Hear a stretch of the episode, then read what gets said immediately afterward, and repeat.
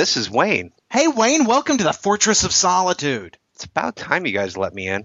I've been standing outside in the snow, just hammering on the door. Well, we It's left only that, our You guys second watch episode. the movie without me. we left that key out there for you. So we we probably should put that giant key under a giant mat, Paul, just so that nobody nobody or a knows. giant to rock. a giant Haida key. We call those icebergs out here.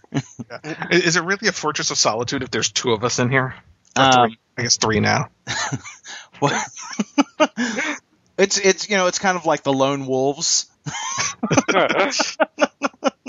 The one man wolf pack, as it were. That's right. That's right. So Paul, Yes, sir. there is a decided funk in the in the fortress today, and, and I think it's coming from you. No. No, no, you you smell a little funky, a little a little off, perhaps alien. Do, do I smell like twenty dollar cologne? Yes, yes, you you you you you, you have identified it perfectly, Paul. Perhaps that's because I'm wearing twenty dollar cologne. Paul, why would you do such a thing? Well, Hot Topic. I went to Hot Topic yesterday, and I made a couple of purchases. So you're a teenage girl. Estab- Yes, I'm a teen, I'm, I'm a goth teenage girl. I, I So- was at Hot Topic last night as well, and I, I didn't make any purchases, but I almost did. so I was shopping for nipple rings, and um, your, your your Superman shield nipple rings. yeah, Yeah, yeah. and and the, the the balls for my ear. Um, but I, I I ended up picking up a couple things. I picked up a Superboy Funko Pop. It is a pre New Fifty Two Superboy with the uh, black T-shirt and the blue jeans. Um, so I, I mean, I, I think he looks awesome. I'm really excited about that. I, I saw your picture of that on Fine. Instagram, and I approve. Yeah, it is. I mean, it's. I, I, I love Conner Kent Superboy, I do too. and I didn't even know they made a Funko Pop of him. So I mean, that was that was I was not leaving without picking that up. You know, I saw that, and you know, the problem is when they give you something awesome, you know, you want more. And so I Mhm. saw that, and I'm like, oh man, what they really need is is the Superboy in his you know real steel deal outfit. You know, fade haircut and whatnot. And I would it- buy that. Yeah, I'm like, fuck, I would be so on that. And oh, oh, and a cyborg Superman. Oh, oh, oh, and a steel Superman. You know, I was just, you know, I went and, and an Eradicator, Eradicator. You know, I, I, just, I would buy all of those. I went totally Reign of the Supermen on that. Uh, you know, just because they gave me one thing that I didn't know I wanted, but now I have to have it. and more. exactly. And So, fuck, yeah, for that- not giving it to me. I'm sorry. I opened it and I put it on my shelf in my Superman collection. Well, I, and I'm glad to hear you opened it. I was worried you were going to leave it in the box. You know, I thought the Funko Pops. I love them so much. I take them out. I mean, I have to display them. Those look a little silly. Just, Yeah, no, I agree. They, they need they need to be out on full display. yeah. So in addition to buying the Funko Pop Superboy, I also picked up. They had um a Superman cologne and a Batman cologne. Um, because I guess Batman cologne smells like vengeance. I'm and, nice.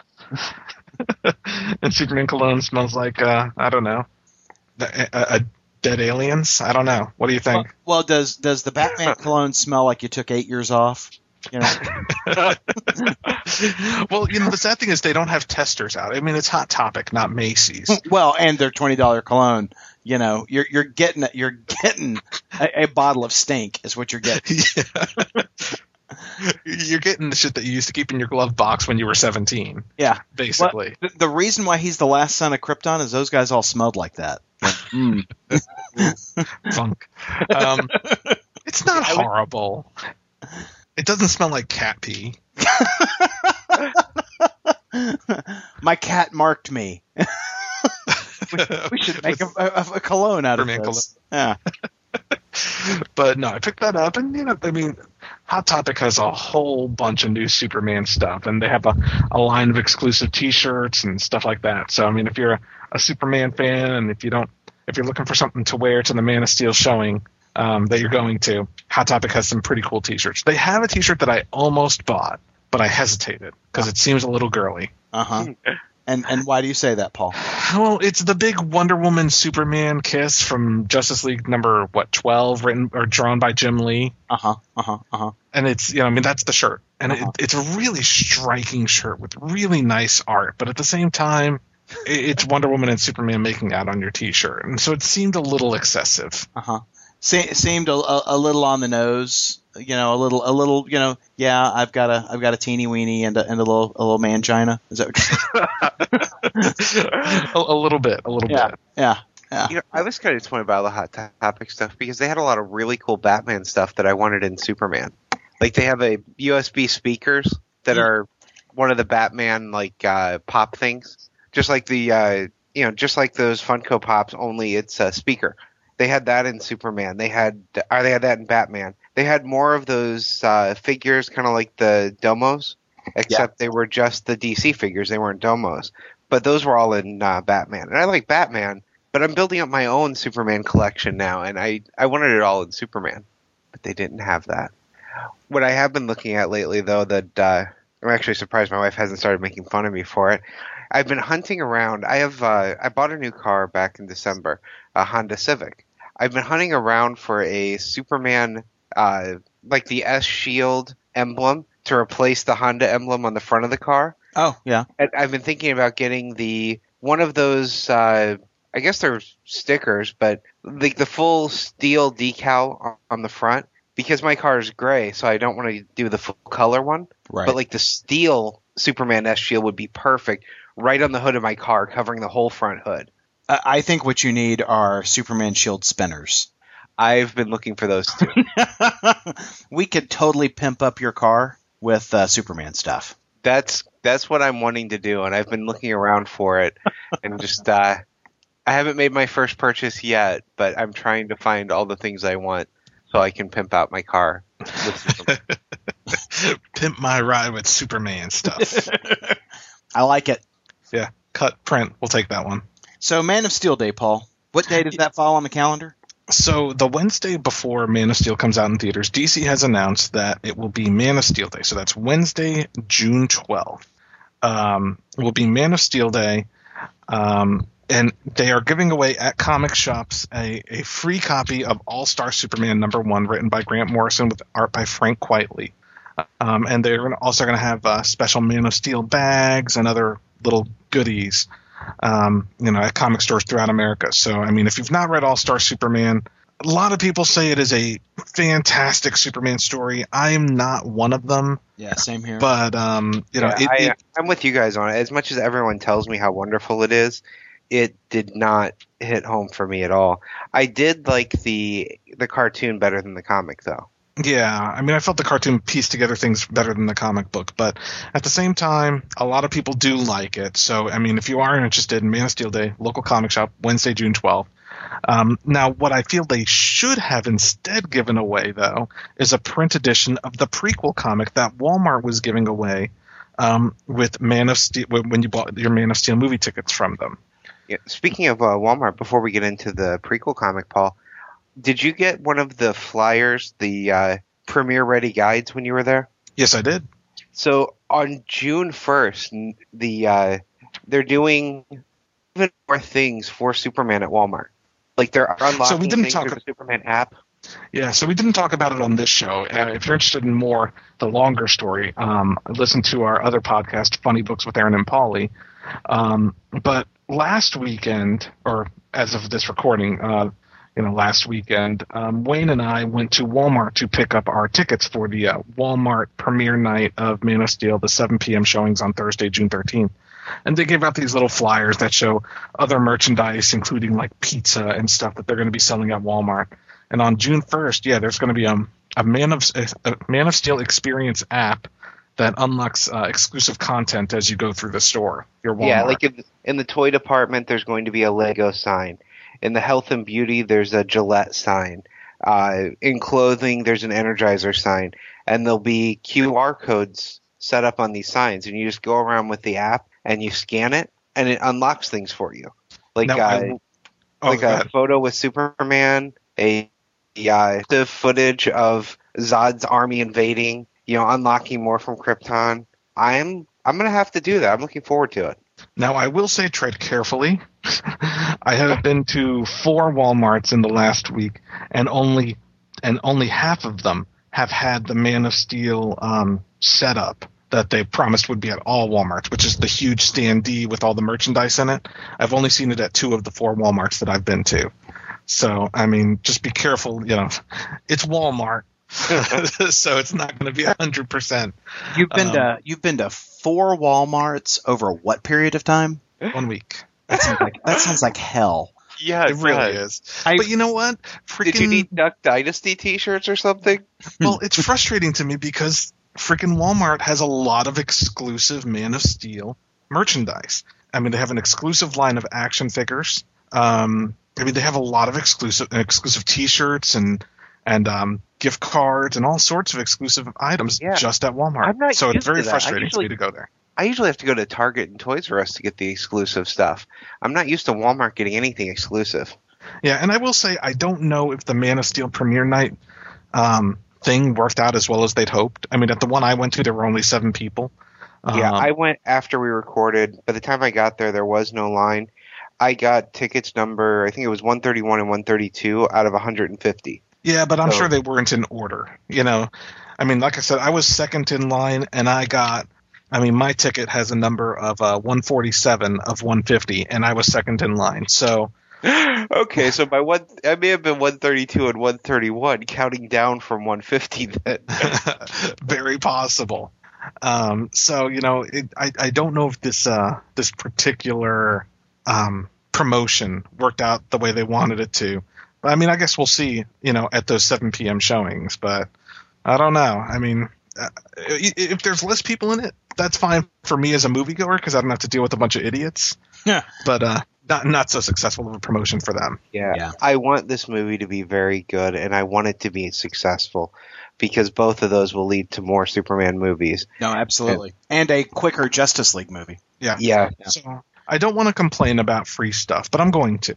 Uh oh, here we go. So with your Walmart premiere tickets, you received um, a code to unlock free bonus content, including an exclusive digital comic, an opportunity to pre-order Man of Steel digitally, and three free animated episodes of Superman the Animated Series.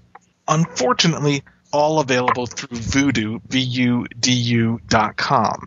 Now, I have no problem watching movies from Vudu.com. However, it is not a comic book native app. It's not available on the Kindle. Um, the code doesn't unlock the prequel comic through Comixology. It doesn't add it to your DC Entertainment purchases or anything like that. You have to read it through the Vudu app, Hmm. and that's very frustrating for me because you know I it was Aron, you and I would- the Kindle. You and I would both be fine because it is on Android and it is on iPad.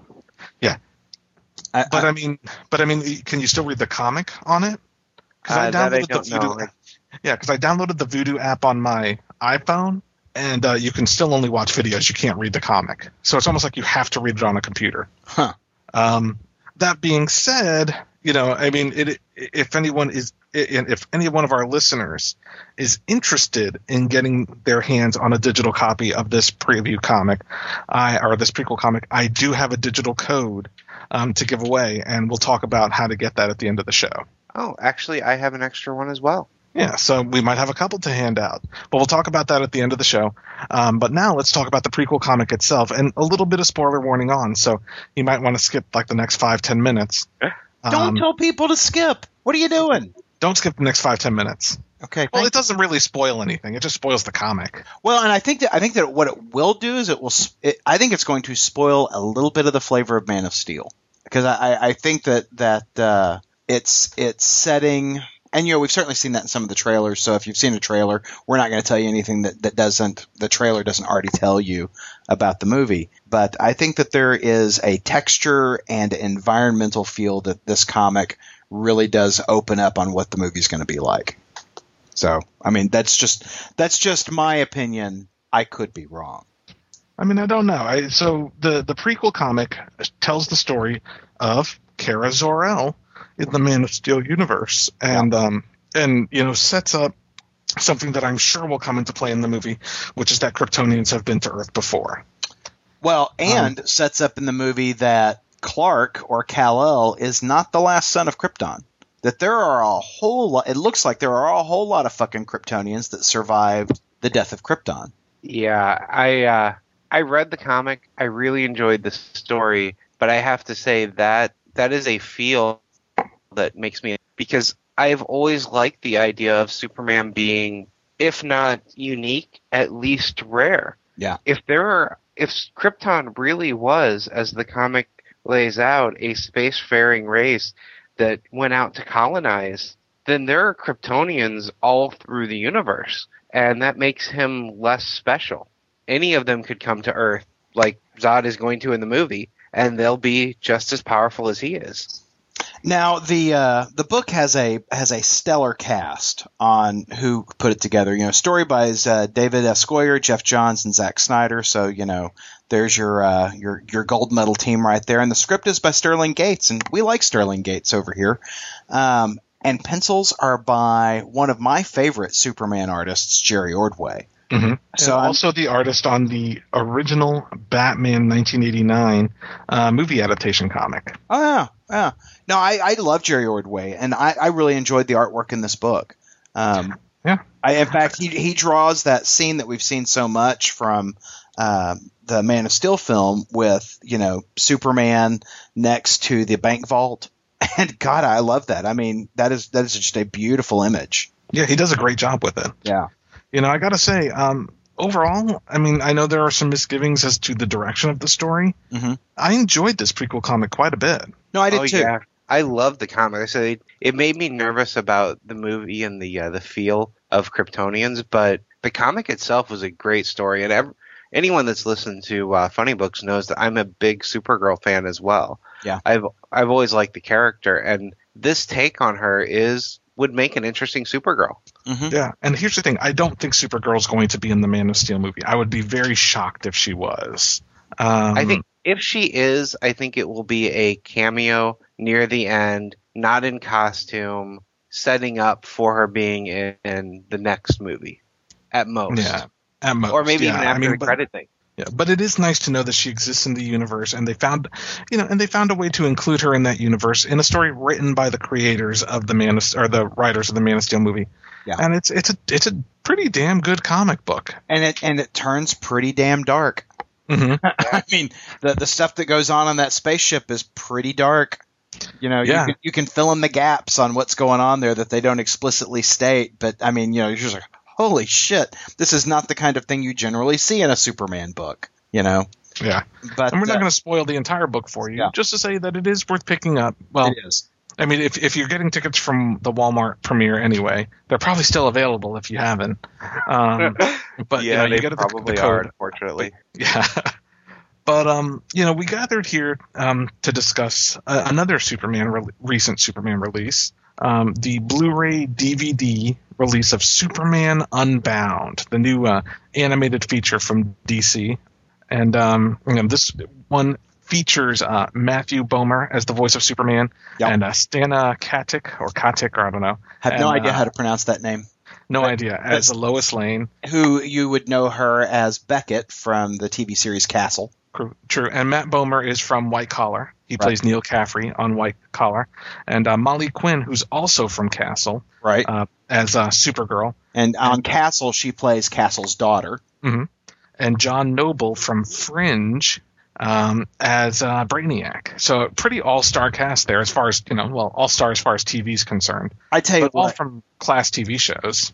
you know, having watched the movie, uh, hearing you know uh, Stana Katic and and uh, Molly Quinn voicing you know two very prominent characters in the show, I kept wanting Superman to be voiced by Nathan Fillion. You know, just kind of round out that whole castle feel. That's that. I mean, I, I did. I, I, I, oh man, if Nathan Fillion voiced this guy, that would have been great. See, I've gotten so used to Nathan Fillion being Hal Jordan, though. Right. Well, and that's you know, Paul said the same thing to me when I mentioned it to him earlier this week. I don't care about any of that. I want my Castle Superman.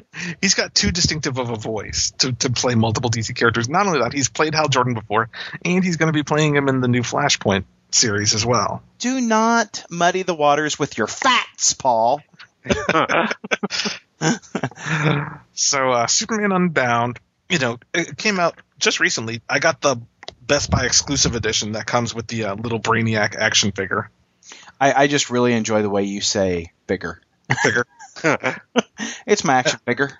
F I G G E R That's figure. right. That's right. Yeah. I was just jiggering around with my action figure. Figure. Uh huh. Yeah. Yeah, see, my version's not any of the exclusive ones.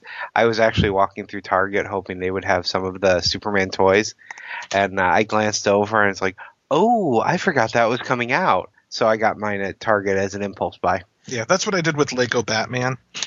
Um, but I'm glad because even the Walmart one had the uh, Clark Kent Lego. There's a new Lego Batman movie out, by the way. In case you didn't know, that also features Lego Superman and Lego Justice League in it. Yeah, I've I've mentioned this before elsewhere, but uh, Lego Batman 2 is the best Superman video game I've ever played, and that makes me want them to make a Lego Superman game because they did a great job of capturing Superman within Lego Batman. Well, if the Man of Steel movie does well, I'm sure they will. Yeah. Yeah. So going back to Superman Unbound, though, um, you know, directed by James Tucker, and uh, you know, I think we're going to have differing opinions on this based on a, a previous conversation Aron and I had. Aron, what did you think of Superman Unbound? Well, you know, uh, Superman Unbound is based heavily on uh, Geoff Johns' story, and Yes, uh, the uh, the story's collected as Superman Brainiac. yeah, Uh, and, and, features art by Gary Frank. and I really enjoyed that run that uh, that Geoff Johns had with Gary Frank on, on the Superman books. Um, I'm I I did not love this movie, but I liked it a great deal. There were some things that bugged me about it, but I rather enjoyed it, and I'm glad I own it on Blu-ray. Um, the uh, there was was an artistic style that I would have preferred had they stuck more to like a uh, animated series kind of look to it. Um, but you know, I got past that. Um, I I rather enjoyed this story, though. I had a problem with Superman telling Brainiac to go to hell, and I had a problem with Lois Lane flipping off Brainiac. Those were those were two moments that stood out to me as being uncharacteristic of these characters. You Even don't think char- Lois Lane would flip up, would flip off Brainiac? no, I don't. I think I, I, I think it's a little crass for Lois Lane. I think Lois Lane would tell him to you know to go fuck himself. I think she would she would be obscene in that manner, but I don't think that Lois Lane would flip somebody the bird. I think she's too verbal for that. What if she flashed her boobs? Would that have been more Lois Lane? I, I you know I think uh, I think Lois Lane is uh, it, would not flash someone their boobs. I don't think she would do that. I, I I think that's not a Lois Lane move. I think that's a Paula Ponte move. I don't think Yeah. that's a Lois Lane move. I'm doing it right now. Yeah, I know you are. I can tell. Paul, turn your camera off. we don't need to video chat this. Paul, stop. Audio only. Audio only. I, I do have to say, I had some of the same uh, issues with the art initially. Uh-huh. It wasn't that it was bad; it just wasn't what I was expecting, It- and uh, I got used to it very quickly. I did. I got used to it as well. Though I do think that there were times where I felt like Brainiac could have been rendered more effectively. There were times where I was just like, eh, you know, I just, I don't, I disagree with the art direction in some, in some circumstances. But I did feel like he was an appropriate threat to Superman. I did feel, you know, Superman was at risk. I love that we brought Bottle City of Kandor into it. Uh, though, you know, it, it's amusing to me. There are literally thousands of these worlds to save. You know, these little cities and bottles, and Superman just grabs two. I'm going to take Metropolis. I'm going to take Kandor. I'll come back for the others if I can. if time permits, I'll save the millions of other people. But these are the people I know. I'm taking them. I mean, I think he could have wrapped them up in his super cape and taken more. But you know, Superman, I think is like, I only got two arms. I'm a Superman, but I only got two arms. You know.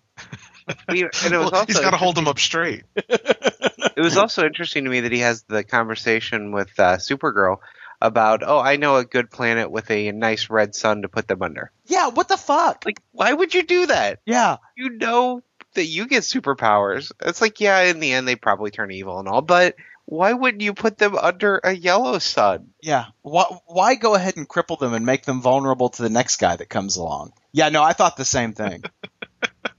I, I well, have say, we I've- know what I've happens when he doesn't, people. We read in World of New Krypton. well, but that was because he put it on, in our solar system. You go find him a place on the other side of the galaxy. You know, don't put him in our backyard. You know, because We don't you know we don't want their kind in our backyard. under under this yellow sun, I am imbued with exactly the powers of a mortal man. ah, yes, here I am under my well, really, probably a little less. Your Wii Fit age does not match your real age. so, Paul, I gather you did not care for Superman Unbound. I actually did not care for Superman Unbound. Tell me why. Um, Wow. Yeah, you know, I really was excited about it. Maybe my expectations were too high because I really loved the Superman Brainiac story. Okay, so you like Uh, Geoff Johns source material. Correct. I loved the Geoff Johns source material. Um, but the movie just didn't work for me. The changes that it made to the story didn't necessarily um, work for me. Um, the characterizations just felt, some of the characters just felt too out of character. Um, you know, one of the things that really bugged me was the art style. Especially, you know, there were scenes where Superman would punch or would fly and his body would go extra stretched out in Yeah. this anime influenced design. Well, and and- I just did not care for that. and particularly when he goes just you know all you know Superman badass on Brainiac. You've got that combat scene, so they're doing the still images with the vibrating background, and yeah, I did not care for that either. Yeah, I just, it, it, it didn't work for me. It seemed like well, and you know, in comparison to our first episode of Superman with Aron and Paulie, um, where we talk about Last Son of Krypton, and you've got those beautiful scenes where Superman is beating the shit out of the you know uh, the Lexel suit, you know the the the, the LexoSkel Yeah, nine LexoSkel. thousand, yeah, Mhm. and you know you've got this just beautiful combat and whatnot, and it's it's it's magically rendered, and it felt like a cheap shortcut in Superman Unbound. Exactly. If Yeah. the the film felt cheap, and DC has produced other animated, and I know they're cheaply produced, but Well, they've but- produced other movies that do not have the same cheap feel, and this one felt cheap to me. It felt like a low budget. I mean, I've seen more spectacular episodes of Superman the animated series. Well, and compare it to um, uh, Batman: Dark Knight Returns, you know, a recent DC animated feature, um, and the fight between uh, Batman and Joker, and the fight between Batman and Superman. Both of those much better rendered. Uh, Yeah. Both of- both of those, you know, you felt like. I mean, that Superman Batman fight, uh, I that's probably one of the best animated fights around. I'm not saying it's the best, but it's one of the best. See, I Um, compare it a lot to uh, Under the Red Hood because they're it's, we're doing the same thing. We're taking a really popular storyline and we're adapting it. And I think Under the Red Hood did a much better job artistically as well. No, I agree. I agree. I don't and if we want to talk apples to apples, I'll talk Superman Unbound versus Superman versus the Elite. Yeah. I Superman was versus the Elite. surprised by how much I enjoyed Superman versus the Elite. Yeah, I, I loved think- that movie. Like this one, I've I've said I'm a huge Supergirl fan, and I really loved Supergirl in this one.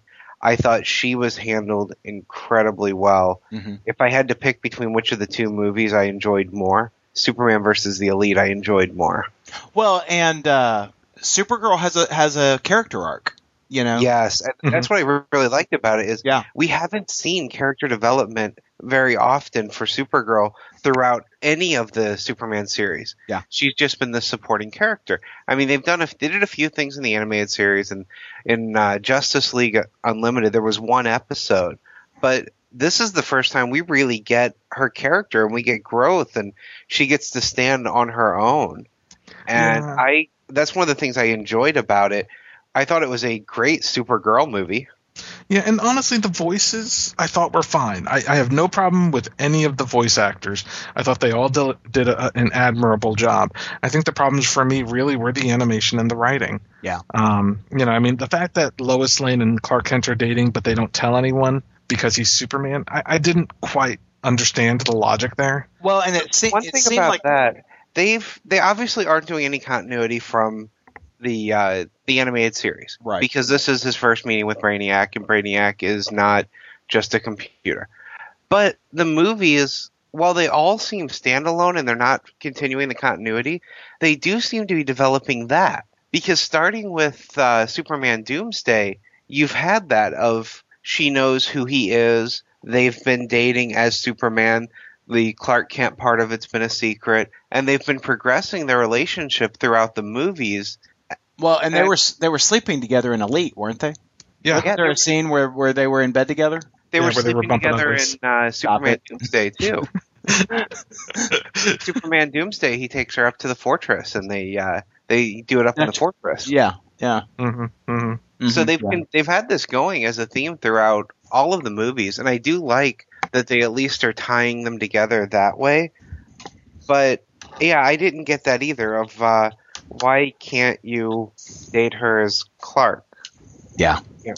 Yeah, You're it didn't make any sense. Well, it seemed to me like a secret identity is going to be revealed. Why do you have it to begin with? it seemed to me like it was a cheap way to give uh, Kal El slash Clark slash Superman uh, a, a story, a character arc. You know, because he starts off in the show saying, "Well, you know, we got to be on the down low," um, and at the end of the show, he's like, "Hey, will you marry me?" You know, Which is, you know, that was the biggest WTF ending. yeah, You know, he Came out of "Will you nowhere. marry me, yeah. and then bam, credits roll. I'm like, Yeah. What? now I will say I the the there are some of the writing I very much enjoyed on this show, and you know you've got uh, the character that's voiced by uh, oh crap the guy that voiced Batman on uh, Brave and the Bold. Oh, Diedrich Bader. Yeah, Diedrich Bader, and so you know his character, which is uh, I, I'm just not remembering anybody's names. He's the, the big jock sports journalist. Um, Oh yeah, God, why, and now I'm blanking on his name too. So anyway, he he's the he's the jerky guy in the office, always hitting on Lois, and you know you know uh, Kent's a, a, a, you know a milksop, uh, for our absence of a better term, and so uh, he says, well, you know, I've got I got Clark Kent figured out. I know his secret. Oh, you know his secret? Yeah, I know his secret. You know, he's he's you know he he's built. He you know is is secretive about his personal life. Won't tell you who he's dating or if he's dating. I think Clark's gay. I died died. I'm like, oh my god, he's right. Clark is gay. And It, it's the uh, the character's name. I was thinking Lombardi, but I, I knew that wasn't right. But Yeah, uh, I have to say, I all of the things I really enjoyed about the movie. When I think back about it now and I look at it, most of it were Supergirl stuff. No. I loved Supergirl down on the farm. yeah, I loved her interactions and the uh, the whole idea of you know Ma and Pa Kent know and they realize that Supergirl is not Clark right, and this is not where she's meant to be. But Clark can't realize that. right. And Yeah. just, they did a really good job with Supergirl. And that's one of the reasons I enjoyed the movie so much. The Superman stuff I didn't enjoy nearly as much as the Supergirl stuff. And I will say the success that he had with the Supergirl items in this movie really made me make me hope that one day they'll adapt that Superboy, the Boy of Steel um, story arc from Geoff Johns and Francis Manapul, Oh yeah, where Superman Superboy's living with the Kents, and you know it's kind of got this little bit of a Smallville X Files vibe. well, and wouldn't it. that wouldn't that be a great place for Geoff Johns to complete that story? Yes, You know, and give You're us Superboy's arch enemy because you know we, we heard that you know he was going to be his best friend and then he was going to be his arch enemy, his greatest enemy, and we never got to see that storyline develop. Wouldn't that be awesome to see that happen in an animated feature? agreed, absolutely. Now, the thing that I find very interesting about the the tack that DC is taking with um, their Superman animated features is, you know, the things that in the comics that they say, you know, we can't have a married Superman, we can't have all of this, you know, backstory, and you know, we need to make Superman for a new era. But the animated features are really embracing all of that backstory they're they're they're embracing the iconic nature of Superman and his supporting cast. They're embracing really 1980 slash 1990 Superman. I have to wonder if they're going to change that going forward, though, because the next big movie is Flashpoint. And Paul has made the suggestion that they're going to use that as a chance to reboot and basically bring new 52 type stories into the the animated. And I think they might actually do that. No, you're right. They they might actually do that. I would hate that, but uh, they might actually do that. I mean, it's a, here's the thing: it's a quality production. That being said, you know, I, I, I, you know, DC does produce quality animations. You know, so even if they do more New Fifty Two designs or anything like that, I think you know we'll still be there to watch them, of course. Oh yeah. Um, and like I said, I, really enjoyed this one. It wasn't the the best, but I would put it ahead of uh, the original Superman Brainiac one they did. The first one they oh, did Brainiac after. Attacks. Yeah, that was before they started this line, but yeah, that was a terrible one. But I'd put it again uh, above uh, Superman Doomsday, which was the first Uh, one in this DC No, line. no, because I cried in Superman Doomsday. Did you really? Well, I was running a temperature of about 104 at the time. I hadn't really slept in four days, so that may have had something to do with it. But I did cry at Superman Oh. Doomsday. The scene where, where where Lois is is you know sit, you know kneeled over his body. You know, I, I'm just this poor Superman. Yeah, Superman Doomsday was terrible. You had Superman voiced by Adam Baldwin, and Doomsday was voiced by um, what's that lady's name? Um, the one who was married to Lou Diamond Phillips. crickets, crickets. Yeah, you're asking And- the wrong and people for that one. Anne Heche as Lois Lane. You know, have that you was a seen terrible movie. Have you seen it more than once? me. Superman Doomsday, no. Yeah, because I watched it the first time and I hated it.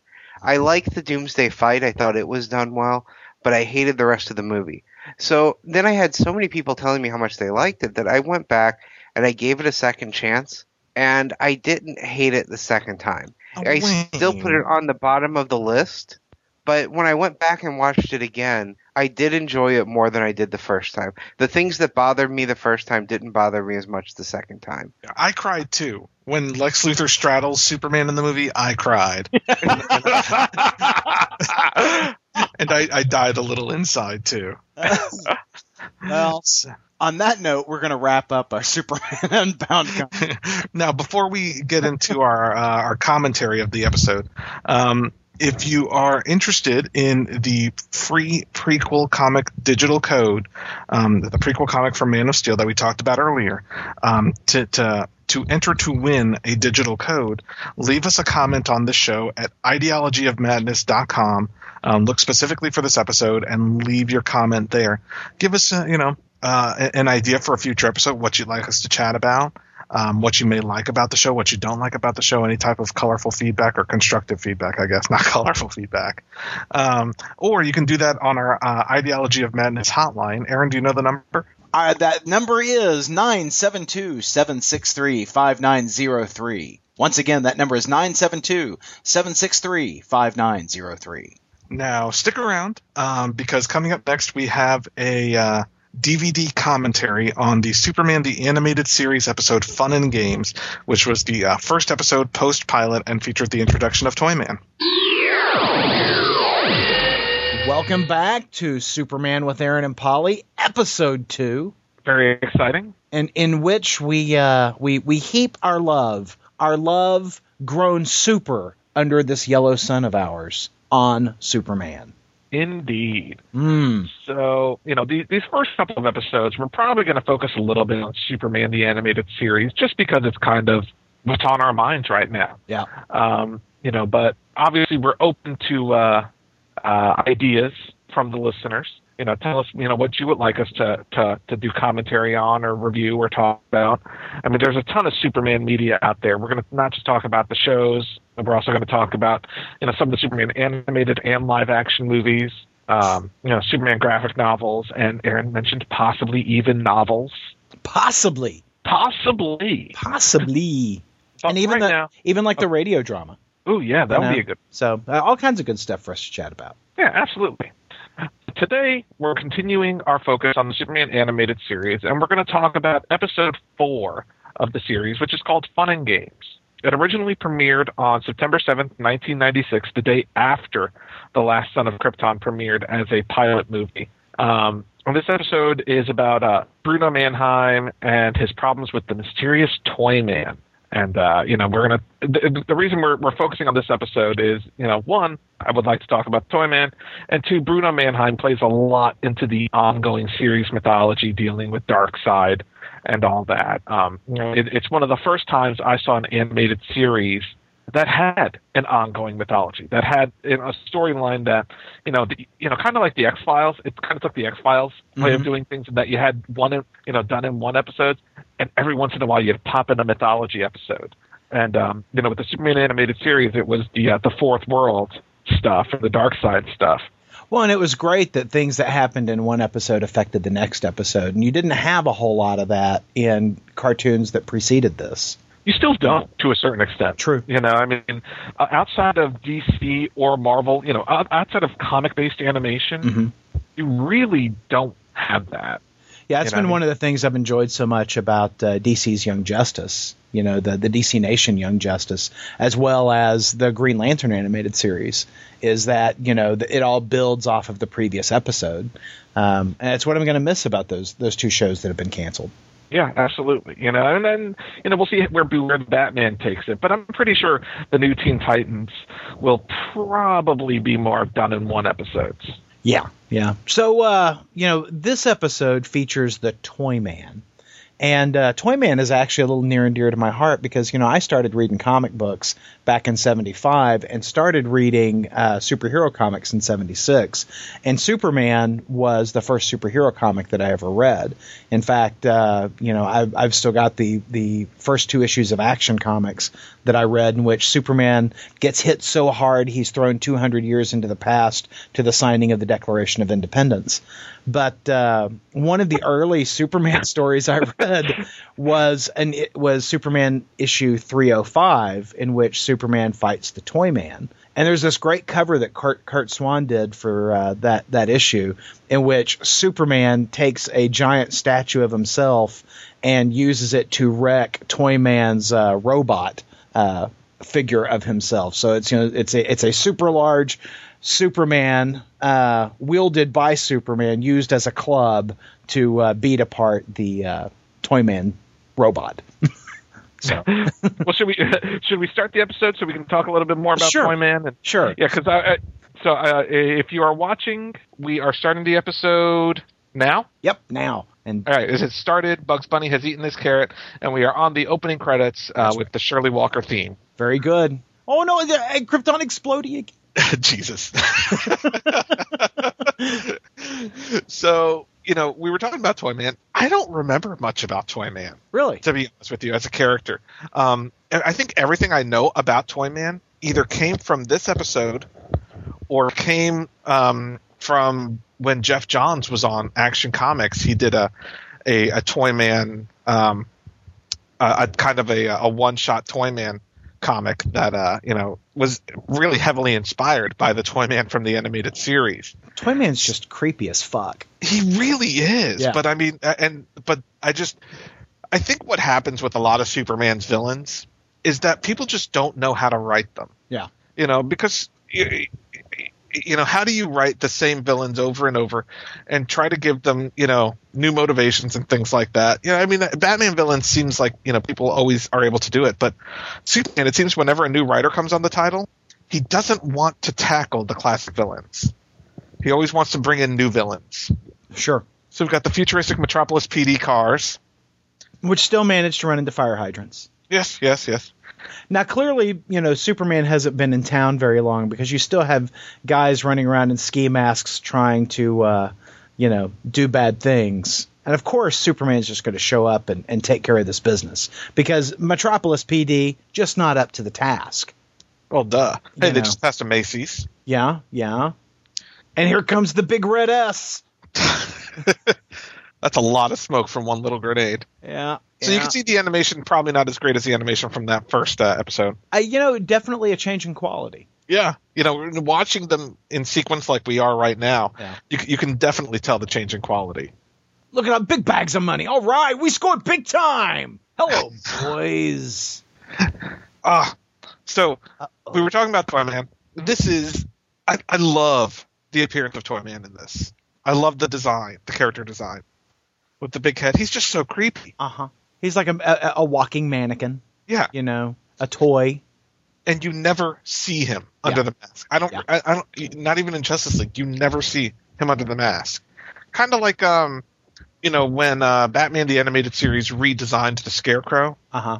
You know, he was kind of, you know, it was, is it a mask, isn't it, type thing. You know, what does he look like under the mask? You know, they, they they had some really creepy redesigns, and I just Yeah. because I don't, like I said, what did what the hell did Toyman look like before this? Well, you know, in the comics, you know, he was a dude wearing a a comically striped jacket with uh, purple and blue stripes, purple pants, and a big purple bow tie. And you know, really, I got to tell you that the the comic version of Toyman just struck me as a pedophile. You know, I mean, I mean, it really did. I mean, there was just something very creepy about him. You know, and I don't, I don't ever believe that was intentional that they that they were trying to hit that pedophile vibe, but that's certainly what uh, what I picked up from it. That you know, don't you don't want to be, you know, don't let your mom out of your sight because uh, you know, Toy Man will get you. And Well, and I think that's kind of a vibe you get from this guy too. To be honest with you, yeah, which is an interesting vibe from a kids' TV show. but you got Superman there. Yeah. So you know, Toyman is voiced by Bud Cort. Mm-hmm. I don't know who that is. Played Harold in Harold and Maude, Uh huh. and was in Brewster McCloud. Um, he, he, he was very popular back around then. He was uh, in MASH as Private Lorenzo Boone, Mm-hmm. but That that doesn't help me. no, no. But perhaps Pa Mars. Kent knows him. Perhaps. Uh-huh. So, but yeah, I mean, um, he, he hasn't been uh, very. Oh, he was in Dogma. yeah, cameo in Dogma. But anyway, his, his biggest role is Harold in Harold and Maude Hmm. from 1971. Right. You know, and uh, well, other than Toyman, obviously. Right. So you know, there's the armored car all beat to shit by uh, Toyman's bouncy ball, and I think it's important to note that the bouncy ball hurt Superman. hmm hmm Well, I mean, we're dealing with the depowered Superman, which you, Yeah. you know, while the comics were going in the opposite direction around this time. I mean, Superman. At, at some point, Superman has been able to do everything in the world. You know, he's moved planets. At some point, he started seeing auras. You know, he had microscopic visions, telescopic vision, X-ray vision. I mean, he, he was basically getting super, even more super in the comic books. What they were doing on the series was depowering him more to his original. You know, Yeah. more what you expected from the original Superman. Well, and it's very much like uh, the Fleischer cartoons, you know, where where he can be harmed. He's not, uh, you know, the ultimate superpower. He's certainly super, but he is not uh, godlike. You know what I'm saying? Yeah, and that's the super. I gotta be honest, that's the Superman I I think works best. Mm-hmm. Because when you get into the godlike Superman, you know, then it's it, it becomes harder to identify and harder to write stories for him. And you know, I've read plenty of stories with that godlike Superman, and the ones that I like better are where he's a little more down to earth. You know, he's fair, you know, he's yeah, he's stronger than the average human, but you know, it does. He can't stop a train with a pinky. You know, I mean, it takes a little bit of effort. Sure. And so we just saw Bruno Mannheim, and now Bruno Mannheim plays very heavily into the fourth world aspects of the show. He does he you know takes on a deal with Darkseid uh, later on in the series. Actually, I don't even know if that that might start in this episode. Mm-hmm. But he is the head of Intergang, you know, and uh, you know fans of the of the the comics know that Intergang you know played heavily into Darkseid stuff as well. Well, and, and Bruno does not look like a typical mob boss at all. Uh, there is no stereotyping going here with Bruno. Not at all. Yeah. So we've got uh, toy planes shooting up the, the park. Look out, they're coming back. And I think we just cut to commercial. Yeah, and so you'd probably see a commercial for Superman animated series action figures. There you go. So, you know, Br- you know, Clark is, is going to save Bruno, but Lois is going to try and save Clark. And she pulls him down. Oh, yeah. So, do you remember when Toyman was a little kid? Uh, uh, was that an episode? No, in the comic book. Do I remember when he was a little kid? No, I don't. Hiro Okimura, Okamura. Oh, was- yes. Okay, I, now I get what you're saying. I, I thought maybe you were talking like some kind of flashback story. No, You know, no, no. When Toyman was but a boy. Yes, I do remember the, he was Toy Boy. the Toy Boy. Um, that sounds nasty. Toy Boy and the Man Love the, the the Man Boy Love Association.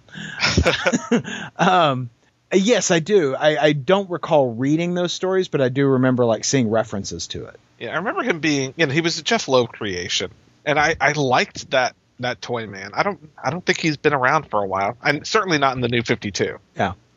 But I, I enjoyed seeing Toy Man on the right side of the law. But you know, again, as far as the villain Toy Man, this is my favorite interpretation. Well, you know, it, it is certainly you know far and away different from what we saw in the comic. Mhm. Yeah, which is nice. It's nice to see tho- those kind of refreshing changes, particularly with somebody that you're not quite so emotionally invested in, such as Toyman. Yeah. And boy, just- that's a creepy, creepy smile to the Toyman has. Yeah, just a creepy face. It doesn't change. You know, it's a great design. You know, Bruno Mannheim's all pissed off now because creepy face toy toy man messed with him. He's out there somewhere, the slimy little weasel. Oh, but or maybe he's right there. Maybe he's the one burbling up from the water. I think that I would step back from the rail. because oh god, oh god, it's a giant rubber duck. oh my god. Shoot the ducky. giant rubber duck. It's a big ducky. Shoot it. yeah. I think that uh, the rubber duck is oh yeah, this isn't good. Yeah. Yeah. Yeah, and you can tell it's still you know they still have to show that everyone survives. Yeah. you know they didn't have to show that with Krypton. You didn't see a whole bunch of Kryptonians, you know, Surviving leaving the planet. destruction. Yeah. leaving the planet with parachutes on their backs. yeah, that's a that's a fair point. It's okay if the Kryptonians die, but humans.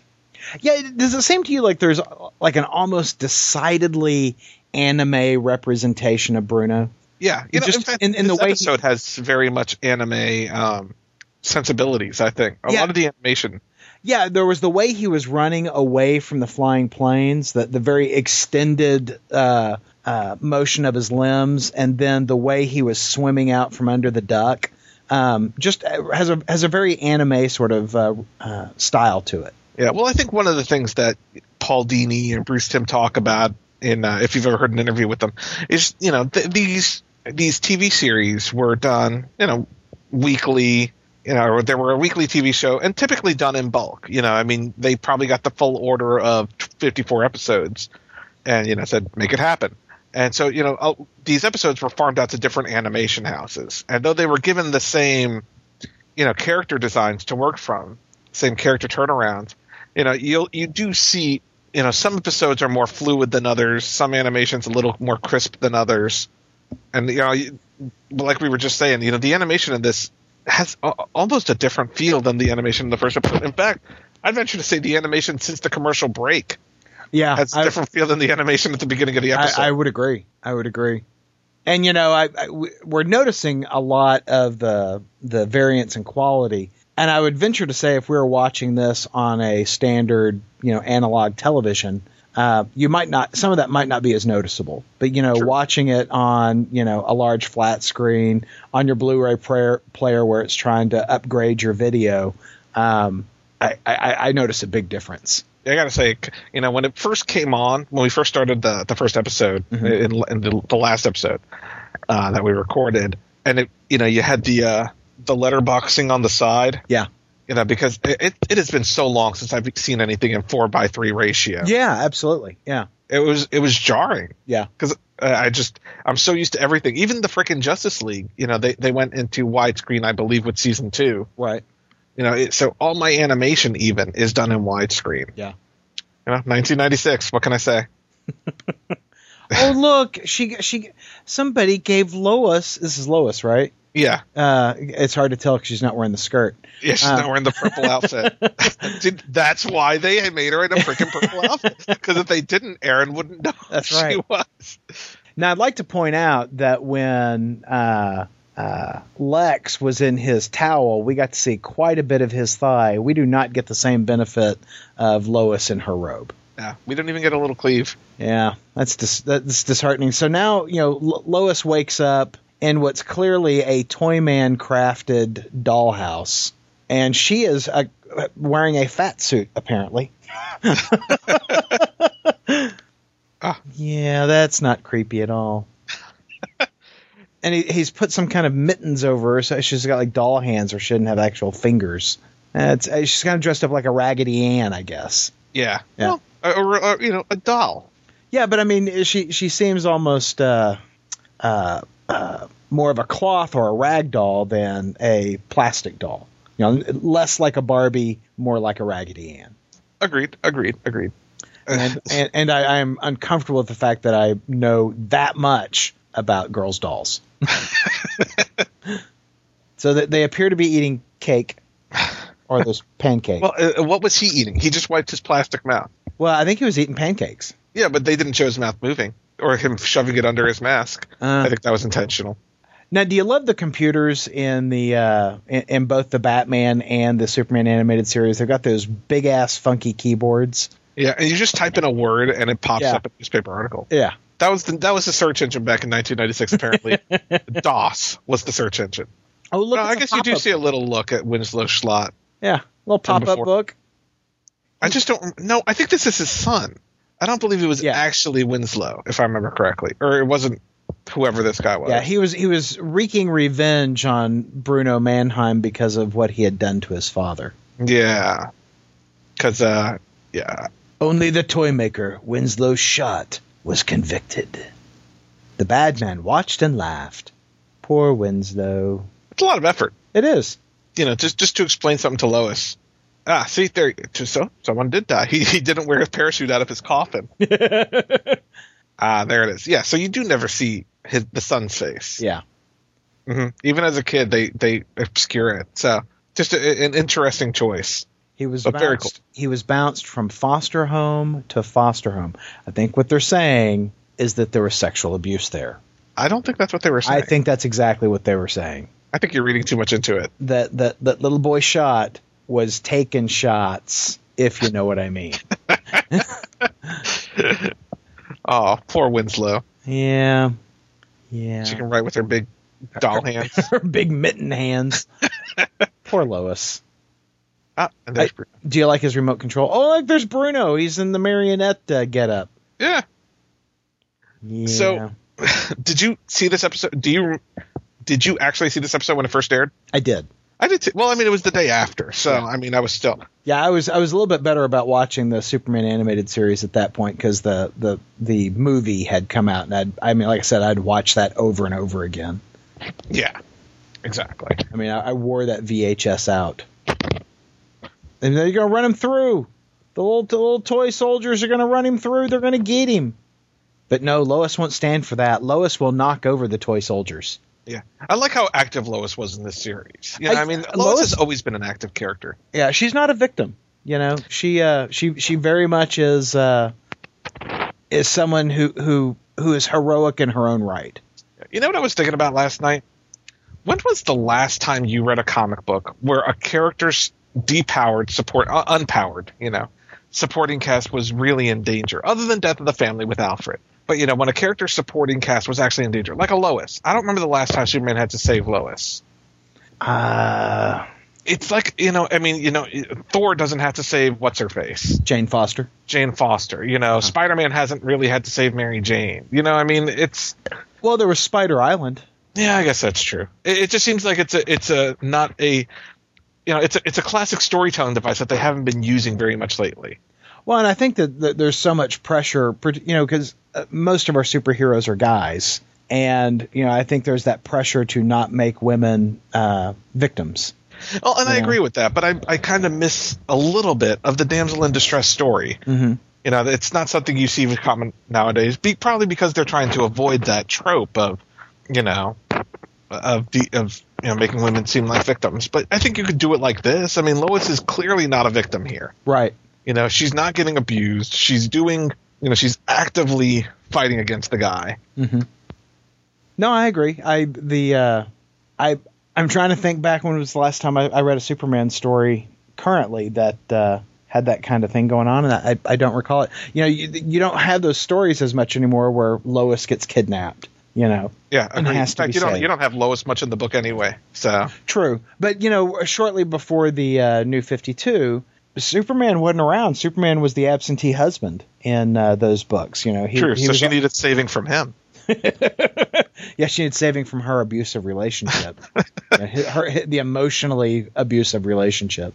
But you know, he was all doing his walkabout, and uh, prior to that, he was on New Krypton. So I mean, they're really uh, Lois was off doing her own thing. Yeah, I just, you know, like Batman is written by someone who's clearly inspired by the animated series. Mm-hmm. I kind of wish Superman was too. Well, and you know, maybe we'll see more of that with Scott Lobdell. I mean, we're Yeah. we're, we're getting a really good Superman story right now in the Hell on Earth story. Well, hell, we're getting super. We're getting Scott Snyder on Superman. So Yeah. later this year. That's very exciting. So you know, Superman has saved everyone but Toyman. Oh, poor Toy Man. But you know, he saved that that that no good, you know, Bruno Mannheim. And look, here's Clark giving a cup of hot coffee to uh to, to Lois. So I guess this is not the episode where Bruno starts his uh his Darkseid stuff. That must come later in the series. But it, it does introduce Bruno so that you know who the hell he is when uh he and Darkseid start uh, writing love notes to one another. And then you saw the cracked Toyman mask, That's right. implying that you know he would be deformed or something, but you Yeah. never actually see him under the mask anyway. So And end credits. So, uh, what did you think of this one, Paul? you know, I I still think the Toyman design is extremely creepy. Uh huh. As an episode, it's it's serviceable. I mean, it's not a great episode by any means. It, you- it is, you know, it's not. It's certainly not one of my favorite episodes. What do you think of it as a follow up to Last Son of Krypton? Um, eh, eh. Yeah. Yeah, I don't I don't know that uh, that it follows up really well. Um, I'm not sure that that it was probably the, the, the best episode to have following up such a fantastically strong movie and start of, of Last Son of Krypton. But you know, it does a couple of things. It it shows that you know there are some homegrown bad guys. You know, and you've got two of them in this episode. You got Toyman and you got Bruno Mannheim. Um, it does show that Lois is strong on her own and can can handle a situation. You know, if Superman hadn't showed up, I think Lois might have been able to get out of that on her own. Yeah, You absolutely. know, um, I mean, again, it's not a bad episode. It's it's certainly not a bad episode. Yeah. It's just, you know, I think the the following episode, which is a little piece of home, which is the Kryptonite episode, mhm. probably would have been a better follow up. But I think you know, to a certain extent, they didn't actually have con- much control over when these things aired sure, sure. um, during the time. So uh, I, I know that not necessarily all of them aired in the order they were produced anyway. But uh, you know, I think I think it's serviceable. I, I think it holds up. It does demonstrate how badly I think they need to clean these things up for Blu-ray. Oh yeah, I just Yeah. I, I, I need them to do that yesterday. and it's really the first time where we see, you know, other than Lex Luthor, a classic Superman villain reinterpreted with a modern origin, you know, in this modern, you know, metropolis. And, uh, you know, I, I think it worked well. And I, I, I, lo- I think that Toyman design is probably, again, my favorite Toyman design Yeah. of any of them that I've seen. And I, I think, I'll, you know, the comics have followed suit a lot on some of the interpretations of the characters from these series. Yeah. No, I think the Toyman design is brilliant. Uh, much better than than what we saw in the comic book. Oh, yeah. you know. But uh, so you know, it, it, it was it was a it was a quality show, not our highest rated, but you know, serviceable and uh, stands up. Um, again, it, it serves to introduce things. You know, it serves to introduce the character of Bruno Mannheim. You know, because I, I got to say, there's another episode where the episode where Bruno Mannheim starts his interaction with Darkseid isn't Right. particularly great either. right. Um, you know, that that storyline only really picks up um, with that two-parter Right. where uh, you know where Darkseid really makes himself known. Um, I don't remember the name of it. Apocalypse Now, I think, is Yeah. the name of it. So Paul, Yes, sir. for our third episode, what are you thinking? You want to do the Richard Donner Superman two? Superman two. Yeah. All right. Yeah, we can give that a shot. The the or we you know we could do them in order. We could always do the uh, the first Superman movie with Christopher Reeve and then the Donner cut. What do you think? Hmm. Why don't we? Yeah, let's start with the first Superman. Okay. Because I got to be honest, it's been a while since I've seen either one. Okay. So seeing them, them in order probably would help. And then we're going to follow that up with Superman 3 starring Richard Pryor. no. you know, I got to say, I don't think I can sit through Superman three or four. Oh, I- I don't- I don't- deal with 4. I, I don't think. Oh God, four is so bad. four is so bad. I you know I remember going to a uh, comic book convention before Superman four came out, Mhm. and they were giving out uh, the Superman four Quest for Peace buttons. You know, and the big thing was you know don't let what happened to my world happen to yours. And I remember one of the uh, one of the DC guys was looking at the but he was signing something for me, and uh, he was looking at the button that I was wearing on my shirt, and he's like, "But Krypton exploded of a natural disaster. How are we supposed to prevent that? Don't let what happened to my world happen to yours. How do we prevent that natural disaster?" Like I don't know, man. I haven't seen the movie yet. And then you know you saw the movie and it's like, oh my god, this is horrible. I remember seeing an interview with Christopher Reeve on Entertainment Tonight because he had said after the end of Superman three that he would not do another Superman movie. And then of course they approached him with the big fat paycheck. And uh, he said, "Well, you know, I, I read the script, you know, and I, I had said that I wouldn't do a Superman movie again, but I read the script, and wow, I just, I just uh, was really moved by the powerful writing there. And so it's oh, great. So Christopher Reeves is is is impressed with this script. It's got to be fantastic. And oh my God, what a horrible movie that was. Well, I think there was a lot of editing done on that one. If I if I remember the story correctly, there was a lot of stuff filmed that didn't end up in the final movie. I don't think that there is any amount of other stuff you could put in that was going to make that movie good. Uh, What, what was the guy's name? Atomic Man? Something like that. Oh my God, it Nuclear was bad. Man? Nuclear, Nuclear Man? Man? Nuclear Man. Yeah, I think it was Nuclear Man. And you know, when you look at Superman 1 and 2, Christopher Reeve dyed his hair. He buffed up. You know, that was him under the suit, right? Well, in Superman 4, he wears a wig because he didn't want to do the whole Superman, you know, dyeing his hair again. And he's clearly padded. I mean, it is so bad. And there's this scene in Superman 4 because they're you know clearly the the producers are going okay all, everything that worked in the first Superman movie we need to do again so that that bit where he flies around the sky with Margot Kidder you know with Lois Lane and you know you know can you read my thoughts let's do that again so they do it's a horrible movie horrible movie So, do you own those movies on DVD or Blu-ray? fuck you Paul I own neither of them You don't. You don't have the Superman box set. I do not. I have I, I have those. I have uh, Superman one, Superman two, and then the Donner cut, and and the Return of Superman. All right, so you have them on DVD. Is what I'm Fuck you. No, I don't. I, I don't have. I don't have three and four. No, I'm asking you about the first two. Oh yes, I do. Yes, I have those on on DVD. on DVD. Okay, because I, I I was tempted to buy. They have the Blu-ray box set. Still, I have them on DVD, so I will watch them on DVD. Well, I, I so, talking about Superman four. It may be a movie that's so bad it, it's good. Um, in terms of conversation, I think we could probably heckle that pretty hard. But uh, Bam! That just happened. oh my god! You just heard me convince Aron to record an episode of Superman 4. But you know I what? you that should be our me? next one. I don't think I can watch Superman three. I, I, I, you know, the best part of Superman three is relived in uh, uh, Office Space. Office Space is that where they do Uh, it? I don't remember. Oh, you know where they where they talk about how you know uh, the, the the percentage of pennies that aren't deposited and they'll round down, and so there's all this money that sits out there, and you can just put those half pennies in your own account. I think that's Office Space, I isn't think it? that's Office Space. Yeah. I, I, I don't remember Office Space Yeah, very much. so. and and you know, did, wasn't that in Superman three? ah, dear God. oh, Aron. Oh, Paul. Oh, bother. Oh, bother.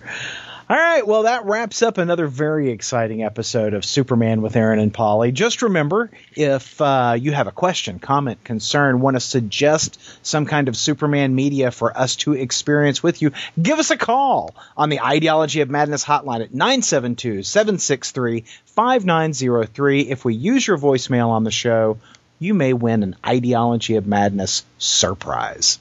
Super prize. Super prize. Super surprise. well, Paul, always Yes, a pleasure, Uh, usually. except when it's not. Yeah. This was okay. Well, I don't know if this was a pleasure. This was serviceable, much like the episode. Mm, mm. All right then. Does that hurt you? It does. Uh, I, I find it. I, I find you hurtful, Paul. I'm a hurtful guy. Yeah, yeah, Unlike your kryptonite. yeah, yeah. Okay. Well, I'm out of here. All right, guys. Thanks, everybody. Superman with Aron and Paulie is a production of ideologyofmadness.com. Superman is copyright DC Comics. Got a question or comment? Leave us a message on the Ideology of Madness hotline at 972 763 5903. If we use your voicemail on the show, you'll win an Ideology of Madness surprise. Handling of all kryptonite ore was supervised by the certified engineers at Star Labs and LexCorp.